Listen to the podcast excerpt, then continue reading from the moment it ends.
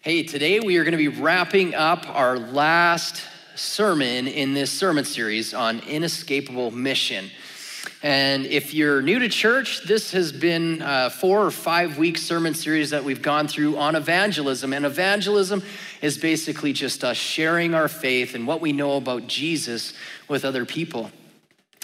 It was about 20 years ago when my parents and my sister and I decided that we were going to all pool our money together and we were going to buy a boat. And I love water sports and I love going to the lake and being at the lake in the summer. That is where I'm at peace and I feel comfortable there. And uh, I'm not terribly good at water sports, but I enjoy it anyway. And so uh, we decided we were going to finally, you know, make the plunge. And we were going to buy a boat so we could enjoy this more often. And the problem is, we bought that boat in the middle of the winter. And so we ordered this thing, and it wasn't going to arrive, and we weren't going to be able to use it till spring. I think it was December when we actually bought it. And so we had to wait months for this boat. And as you know, with Alberta winters, the spring just drags on as we sit there and wait for the ice to come off the lake. But when we got this boat, we finally we had to go pick it up. We connected it to the vehicle and we headed back to town to show all of our friends about it. We were excited about what we were going to be able to do with this boat. We were going to go, you know, uh, probably not fishing even though I enjoy it. We were going to do, you know, a little bit of that, but mostly just go water skiing and tubing and, you know, all the fun things you can do with that. So we were excited to show all of our friends because we wanted to share that with them. And so we headed into town and we we drove by all of our friends' houses and we're like, "Hey, you got to come and check out the boat. Look what we're going to get to enjoy with you this summer. And that was great. And so when the day finally came for us to lake test this thing, the ice had been off the lake for a total of about a week. And we strapped on our winter coats and we're like, let's go boating. Let's do this. And so we head to the lake and, uh, you know, we go and lake test this thing. And it was just this great experience. And that just kicked off the start of summer for us, even though it was probably like the end of April. So, anyway, uh, and, and another th- thing that we like to share, another experience we like to share is the Calmar Bakery. Okay, if you've never been to the Calmar Bakery, you need to go and check it out. And they're not paying me to say this, although they should in donuts. Uh, and you're like, Joel, why do you always talk about donuts? Every time you preach, there's a donut story. Let's see if we can keep it up, shall we? Anyway. Father's Day this year, we got you guys Calmar Bakery donuts, but they were they were like a day old. So you need to go there on a Saturday morning and you need to experience fresh Calmar Bakery donuts. But they're delicious, and when we go and get them, me and my wife or our family, uh, we always we always make sure we get two dozen so that, you know, like I can have a box and then we can have a buffer box before people get to my box. But we want to share it with people. That's why we get so many donuts. And so they get to experience this really uh, awesome donut with us. But why is it that we want to invite people to share in what we have?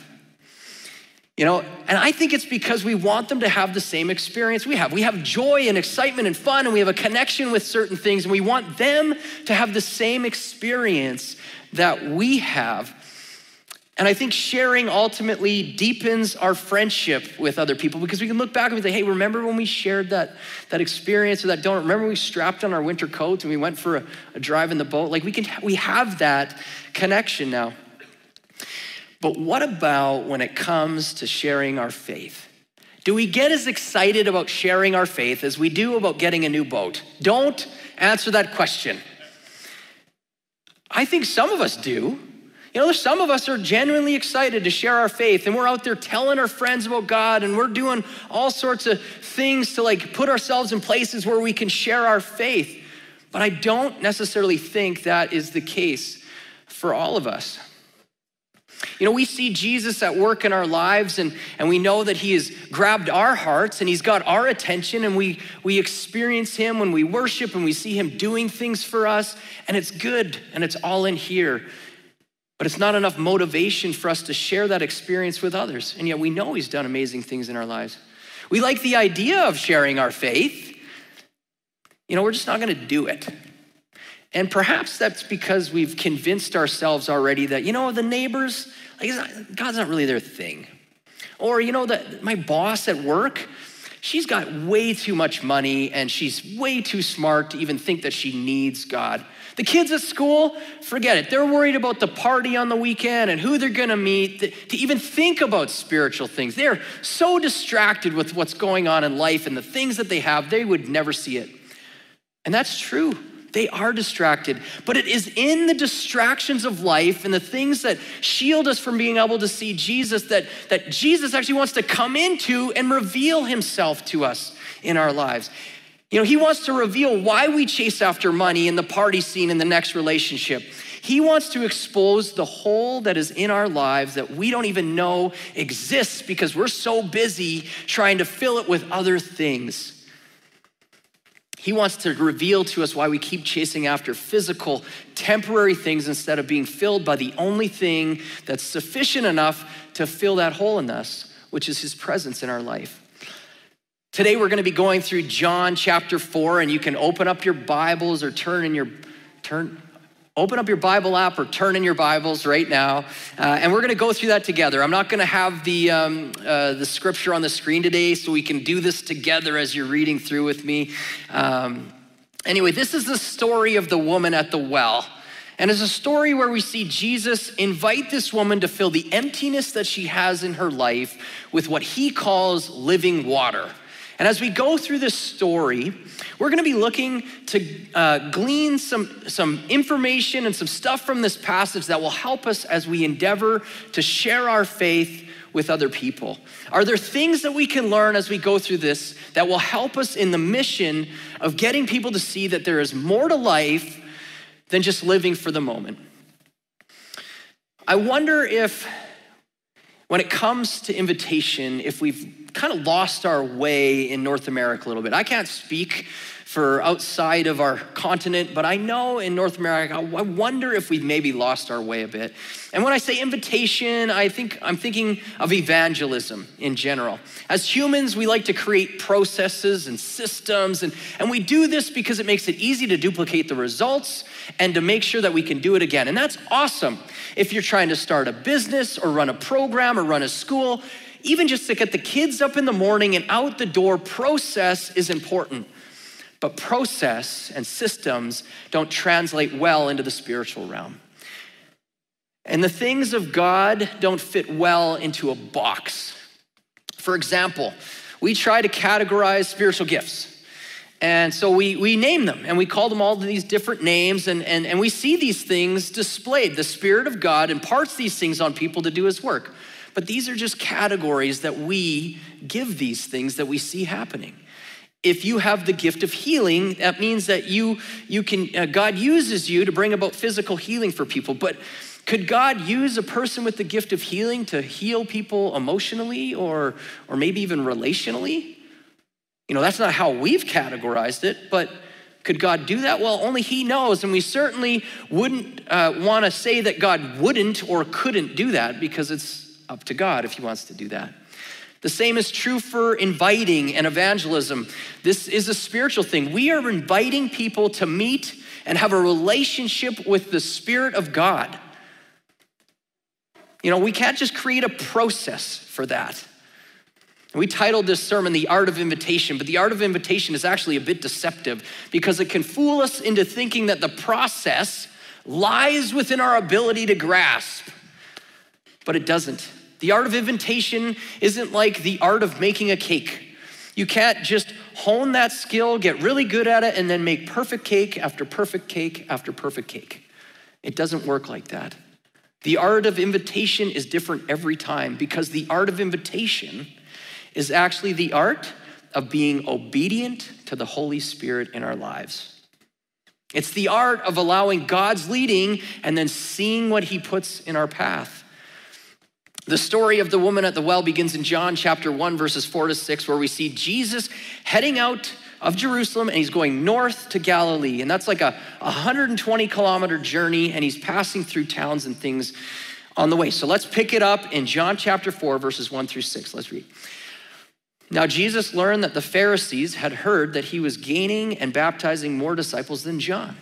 Although, in fact, it was not Jesus who baptized, but his disciples. That's interesting information there. So he left Judea, Judea and he went back once more to Galilee. Now he had to go through Samaria, so he came to a town in Samaria called Sychar, near the plot of ground, uh, plot of ground Jacob had given to his son Joseph. Jacob's well was there, and Jesus, tired as he was from the journey, sat down by the well. It was about noon. As Jesus is gaining more and more notoriety and popularity, uh, the risk of confronting and having a confrontation with the Pharisees is increasing.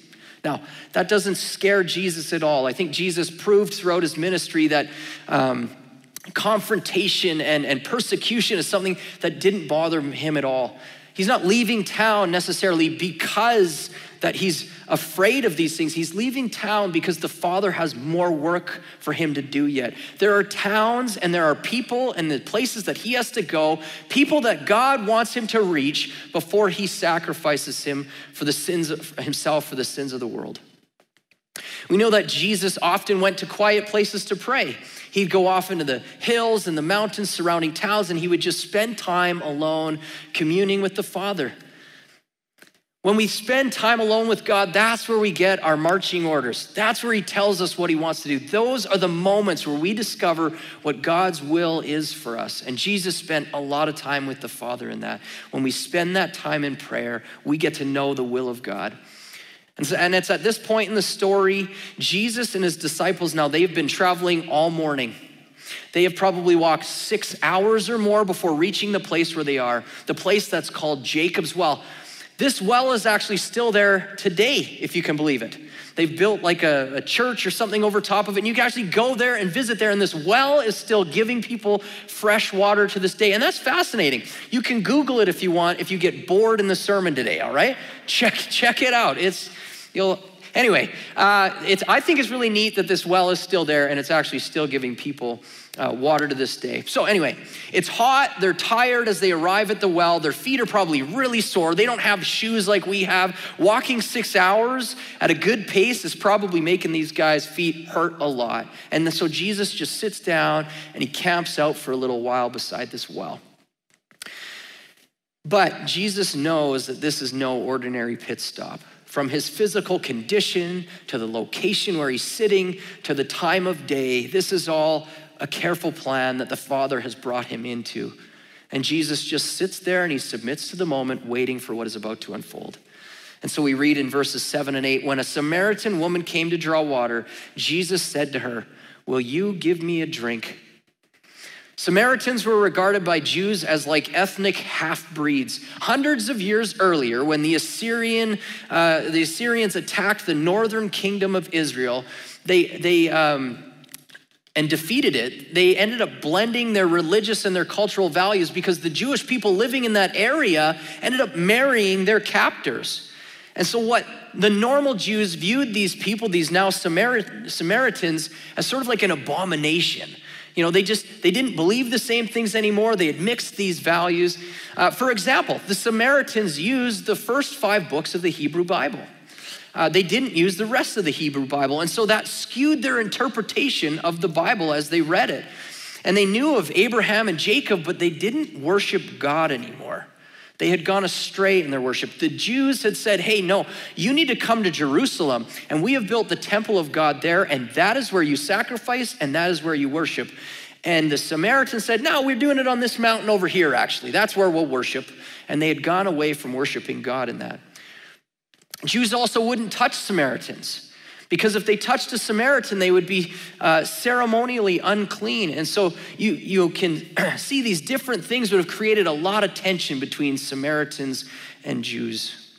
In addition to these religious and cultural differences, the text reveals some clues about this woman that she is actually a social outcast. She's going for water at the worst time of the day. It's about noon, the scriptures tell us. It would have been hot, you know, and, and so you wouldn't want to go in the heat of the day. She's also alone. And you wouldn't go for water as a woman alone outside of the city. You would go, go with a group of ladies and you would get water.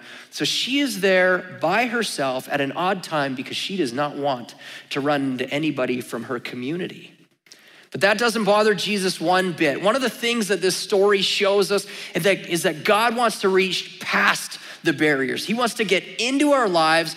All the things that we see as issues, why people might not want to know about God, the outward things, you know, the wealth and the, the, the, the friendships and the, just the different things that we're like, hey, they are too busy. They wouldn't want, God wants to reach right through that stuff. It's in those things that Jesus wants to reach into and he wants to meet us there. But Jesus doesn't falter when he's faced with barriers, cultural or religious differences, uh, different life philosophies, different ideologies.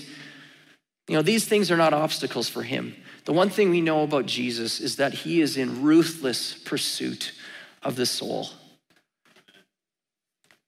There isn't a barrier out there that Jesus cannot immediately get over, break down, or cut through.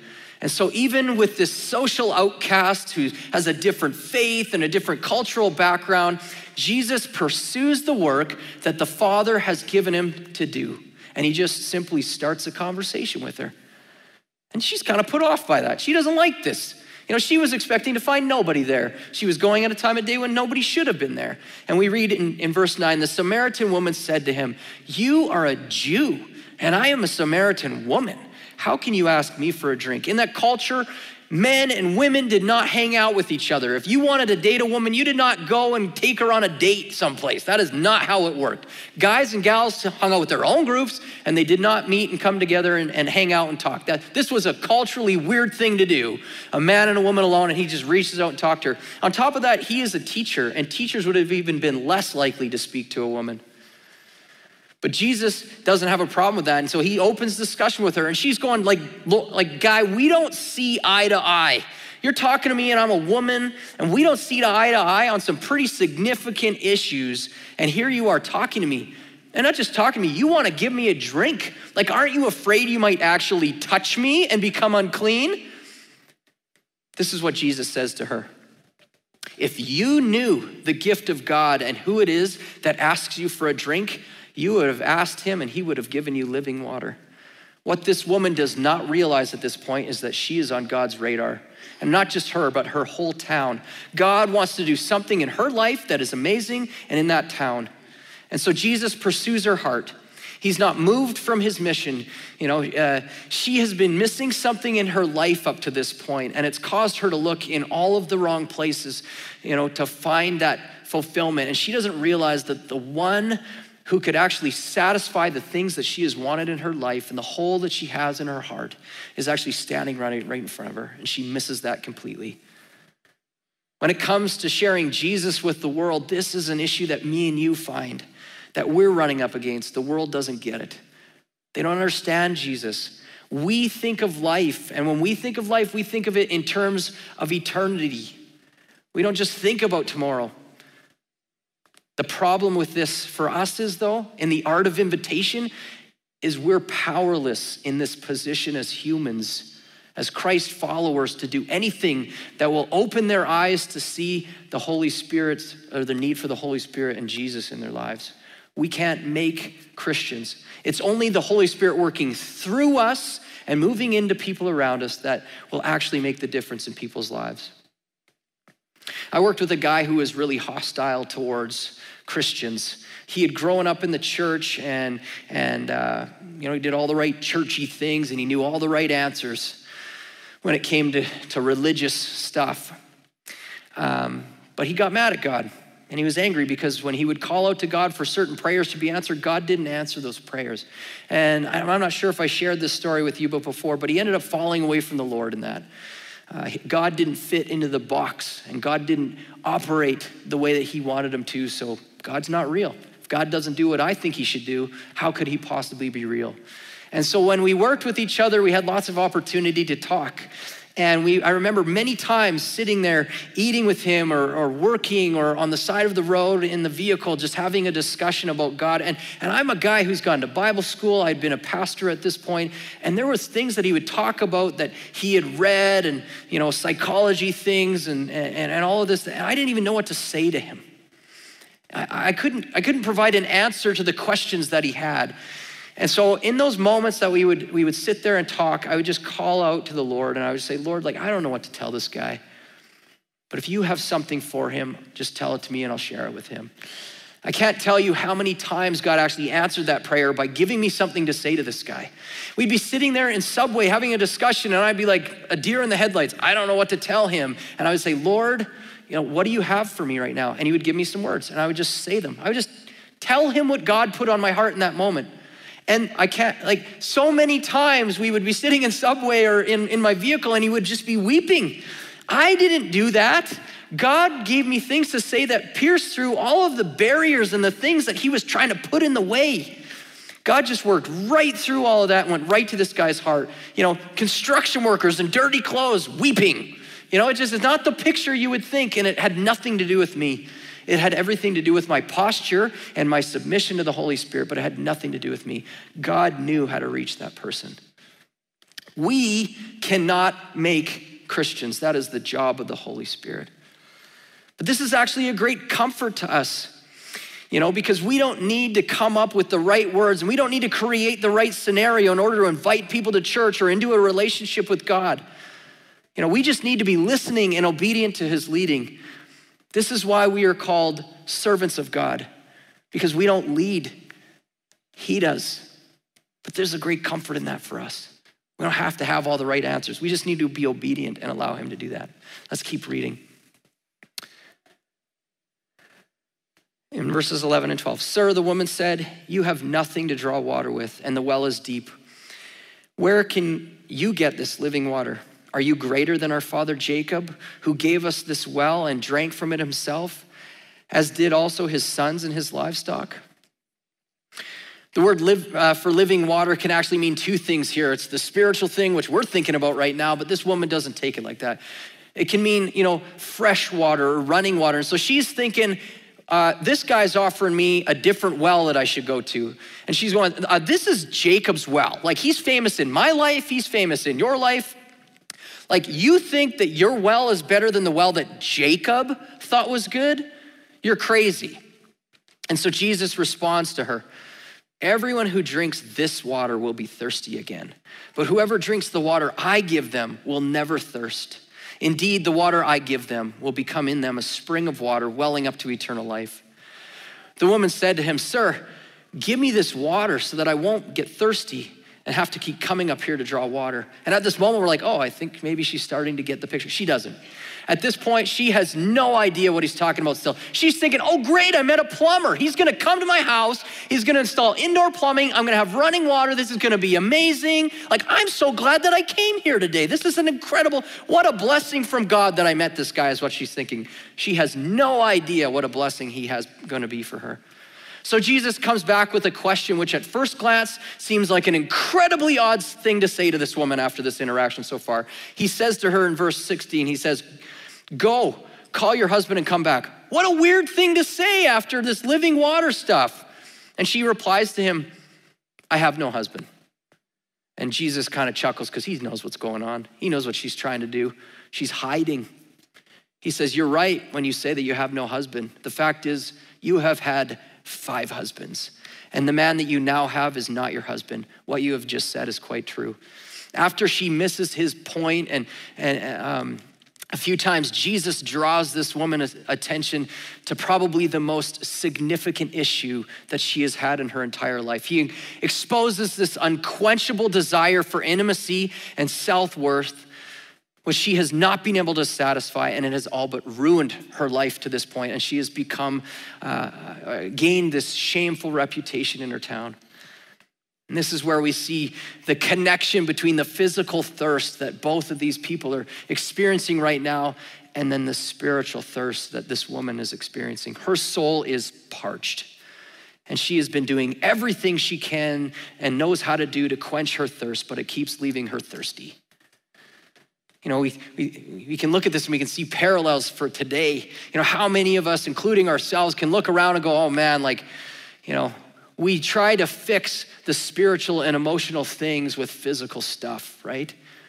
There's actually a sobering reality in the name comfort food, right? How could food be comfortable? Unless it's ice cream, and then maybe it. I know for me, when I'm feeling kind of empty or down or whatever, the first place I go is the pantry. And I'm looking for sweets. Like somehow the sweets are gonna, you know, like help me deal with my frustration or my sadness. Or if I'm angry, it's like popcorn, like give me something to chew on, you know? The problem is, this doesn't fix anything. As a matter of fact, the more we try to fix spiritual things with, with physical solutions, the more we realize that they're just not doing it. And so we indulge more because that's what we know.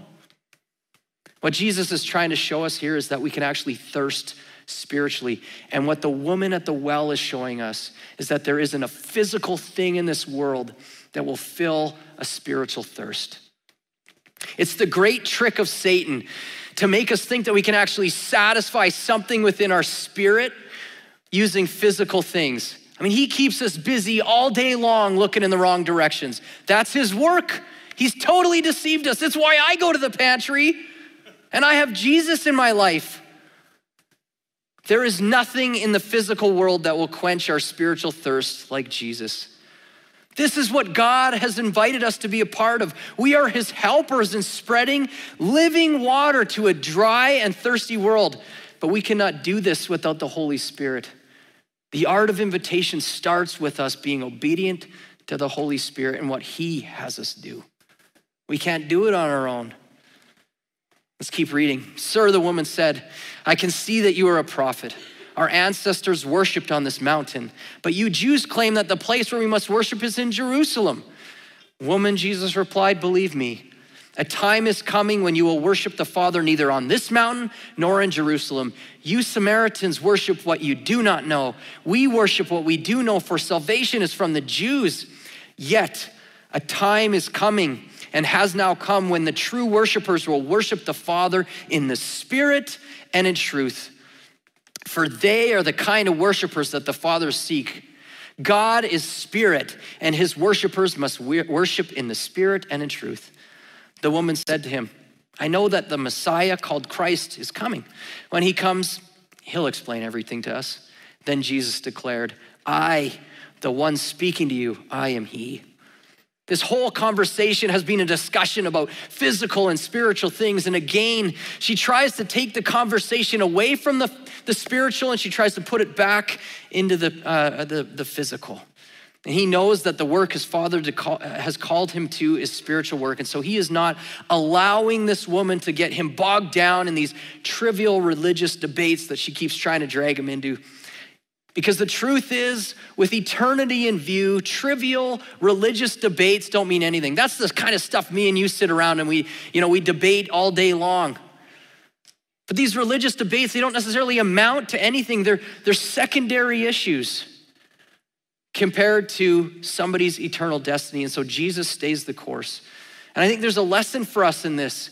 If God has put someone on your radar and someone in your life that He has called you to, to reach out to, don't get bogged down in sort of the, the social debates of the day or, or some religious jargon issue. You know, like I, I, would, I would get into debates with, or I, I, pardon me, I didn't get into debates, but I could easily got into debates with that guy that I worked with. But because I didn't even know what to say to him because of the things that he was bringing to me that he had researched and thought about and everything else, I just called out to the Lord. I didn't need to have the answer for why this happens or that happens because the Holy Spirit just gave me what exactly what that guy's soul needed. There was only one thing that God was worried about, and it wasn't that I, I solved the problem that he was bringing to me. It's not that I have the, the answer for the abortion discussion or, or the answer for the, the vaccine discussion. It didn't matter. With eternity in view in this guy's life, eternal life on the line, everything else was secondary. And we need to call out to the Holy Spirit in those moments. Don't get sidetracked, I think, is the point here. As is the case for the woman at the well, pressing through those things and not being distracted by them literally made the difference but for eternity in this woman's life. Let's keep reading in 27 through 30. Just then his disciples returned and were surprised to find him talking with a woman. But no one asked, What do you want? or Why are you talking to her? Then, leaving her water jar, the woman went back to town and said to the people, Come, see a man who told me everything that I ever did. Could this be the Messiah? They came out of the town and made their way towards him. This pretty much wraps up the divine appointment uh, between Jesus and this woman at this point, and she heads back into town. Uh, because she has just discovered and probably for the first time in her life has had the, her spiritual hunger her spiritual thirst quenched She has received a breath of life and she has experienced something that she wants other people to be invited into. Just like, you know, us getting the ball and we're so excited, we want to share that with somebody. She wanted other people in her town, people she had previously been avoiding. She wanted them to experience this thirst uh, quenching experience that Jesus had provided her. You know, she left her water jar. There's some neat sim, uh, symmetry there. You know, she leaves her water jar. She's not thirsty anymore. And she just heads back into town. She has had her thirst quenched by Jesus. We don't know what every word that we speak to somebody is going to do. But we can be sure that when we're speaking the Holy Spirit's words and we're seeking his guidance and all that, that his work, his eternal work will be accomplished. You know, sometimes it's noticeable, like in the Samaritan woman here. We see the results right away and there's this harvest that comes immediately, but other times we're not going to know this side of heaven. We just need to be obedient and following the Lord. Either way, our job isn't to secure results. When we think about the process and the, the art of invitation, we're not in this to secure results. That's not what our job is. Our job is very simple obedience to the Holy Spirit's leading. It's at this point eh, that the story shifts a little bit. Up to this point, we've been talking about the woman at the well, and we've been seeing how she's thirsty and how Jesus wants to provide her living water. But the story is now going to shift to the disciples. These are men who know Jesus, and yet they have yet to learn that there is actually spiritual nourishment that they can receive. And they can receive this by doing the work of the Father. Let's keep reading. Meanwhile, his disciples urged him, Rabbi, eat something. But he said to them, I have food to eat that you know nothing about. You would think that these disciples would actually know about what he's talking about, but they're just as blind as the woman at the well to these spiritual things. Then his disciples said to each other, Could, he, uh, could someone have brought him some food? My food, Jesus says, is to do the will of him who sent me and to finish his work. Don't you have a saying, it's still four months to the harvest? I tell you, open your eyes and look, the field, look at the fields. They are ripe for the harvest. Every, uh, even now, the one who reaps draws a wage and harvests a crop for eternal life, so that the sower and the reaper, they may be glad together. Thus the saying, one sows and another reaps is true. I sent you to reap what you have not worked for. Others have done the hard work, and you have reaped the benefit of their labor. labor. There are these incredible parallels from the physical world in this story, and it helps us understand uh, spiritual truths. Here we have Jesus using another very physical need that we have to explain a spiritual thing. And I don't think there's much doubt at this point in the story that Jesus is hungry and he is thirsty. Nobody has got him a drink and he hasn't eaten anything yet. And yet he still uses this experience that he's having and maybe his disciples are feeling to invite them to understand a spiritual truth. There is something that satisfies the soul even more than food satisfies the body, and that is to do the will of the Father. Before he began his ministry, Jesus spent a bunch of time in the desert. And after 40 days of not eating anything, he was tempted by Satan to use his power to turn stones into bread. Jesus would have been starving almost to death at this point. And Satan gets in there and he's trying to take his eyes off of what God has planned for Jesus. God's plan in that moment is that Jesus would be hungry and rely only on his provision to survive. And the devil gets in there and goes, Well, why don't you just make some bread if you're hungry, right? But Jesus doesn't give in to that. His response is this Man does not live on bread alone, but on every word that comes from the mouth of the Lord. He's not swayed. There is a spiritual hunger that we experience when we are not doing the will of God. Now, that doesn't mean that we're walking in disobedience, and it doesn't mean that we're living a sinful life at all. But what it does mean is that when we are not seeking out and doing the work that God has for us, we miss out on some spiritual nourishment that takes place from being used by God. This is for me and you, this part of the story. If you are not, if you are a believer in God and you've been sitting, you know, in these pews going, hey, yeah, like this is all good stuff, this is for you, this part. There is spiritual nourishment that comes from doing the work of God. And if you've sat here and you've been like, man, I've been hungry and I'm, ex- you know, I'm, I'm looking for God to do spiritual things. I want to see life happening around me here, but I'm not seeing it. You're hungry. That's the spiritual hunger.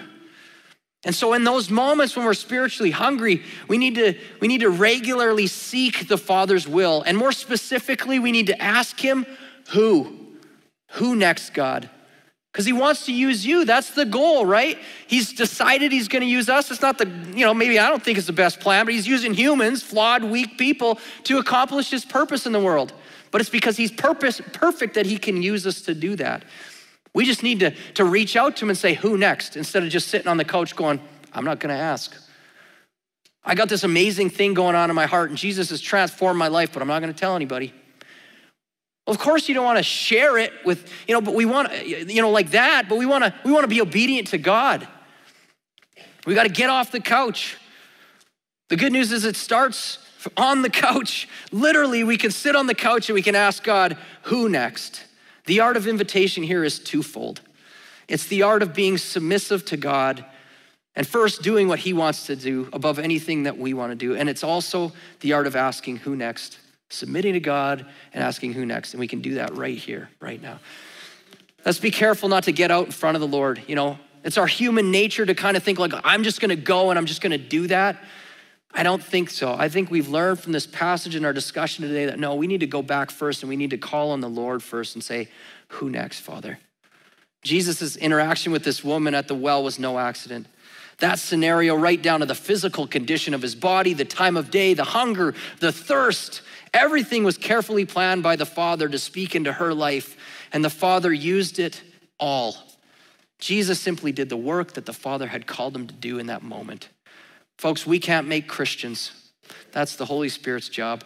It's only Him who can make people's hearts change. Our role is to just simply turn to Him and say, Who do you want me to reach? and allow His Holy Spirit to speak into that. Uh, it was about five years ago, I would say, um, maybe, maybe 10. Michelle and I were kind of feeling like, oh man, we need to reach out, we need to connect with our neighbors. We had good relationships with them, and, and we had been, you know, doing the Christian thing, mowing their lawn every now and again and shoveling their sidewalks and hoping that, you know, Jesus would somehow make them believers by shoveling their snow. But anyway, um, so we, we were kind of feeling guilty like, man, we don't have any significant relationships. We've been living in this town for five years and we still don't have any relationships. God, what do you want us to do with that? And we started to realize, oh, like we actually don't even know if we care too much if we reach our neighbors. We're comfortable at home, and so we don't have this burning desire within to just reach out to our neighbors. Maybe you can relate to that. And so we just had to be honest in that moment. You know, God, we don't have a desire to do this. Can you give us the desire to do that? And so we prayed, God, give us a heart for people who don't know you. And uh, Five years we had been living there, we didn't have one significant friendship in that town. Within three weeks of praying that prayer, God had four women in my wife's life that she was creating friendships with, and they were developing from that point on. We were eating in their houses, I was getting to know the husbands, the kids were at our house. Like, God just did that when we prayed that prayer, when we were obedient to that. And, and some of those people have actually come to church and they've, they've been through classes here at our church, and God's done some cool things there. And some of them nothing happened, but we're still friends with them. And maybe one day God will use us to reach them too. I don't know, but we're just going to keep being friends with them. Those are the people that God brought our way. We don't know when He's going to do something in their life. Are you willing this morning to turn towards the Holy Spirit and ask who? I'd like to invite the band to come up and they're going to play a little bit. I'm going to give you some time to pray right now. I want you to use this opportunity to seek the Father's will for you. If you've been feeling spiritually hungry, ask God who He is calling you to reach. That hunger is likely there because you haven't been doing the work that God wants you to do lately. There is this nourishment that comes from doing it. So reach out to Him, be nourished, ask who, and see what kind of work He's got for you. If you've been spe- feeling spiritually thirsty, call out to Jesus and ask Him to come and bring living water, refreshing water to your soul. And if you simply don't know if you even care or are motivated to do that, maybe just confess that to the Lord. Say, you know, I don't even, I don't even know if I have a heart for this stuff. And ask Him to give it to you and see what He does with that. All right, let's take some time and pray.